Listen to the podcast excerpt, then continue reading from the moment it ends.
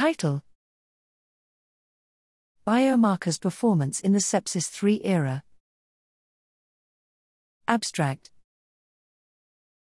Objective VITHI biomarkers performance for diagnosis and severity stratification of sepsis has not been properly evaluated anew using the Sepsis 3 criteria introduced in 2016.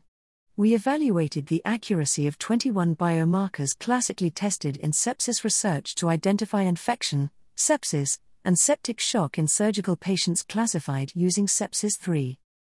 Methods for groups of adult surgical patients were compared post surgical patients with no infection, patients with infection but no sepsis, patients with sepsis, and patients with septic shock were recruited prospectively from the surgery departments and surgical ICUs from four Spanish hospital.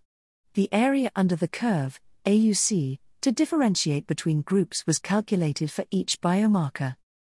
Results A total of 187 patients were recruited, 50 uninfected post surgery controls, 50 patients with infection, 47 with sepsis, and 40 with septic shock.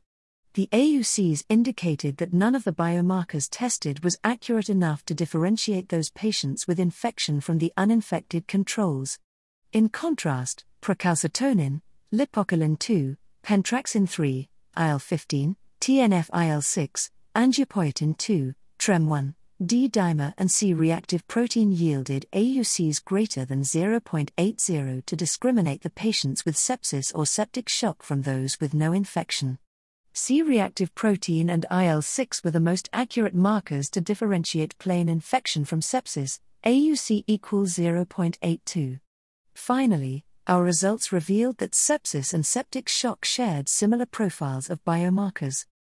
Conclusion Revaluation in the Sepsis 3 era identified the scenarios where biomarkers do and do not provide useful information to improve the management of surgical patients with infection or sepsis.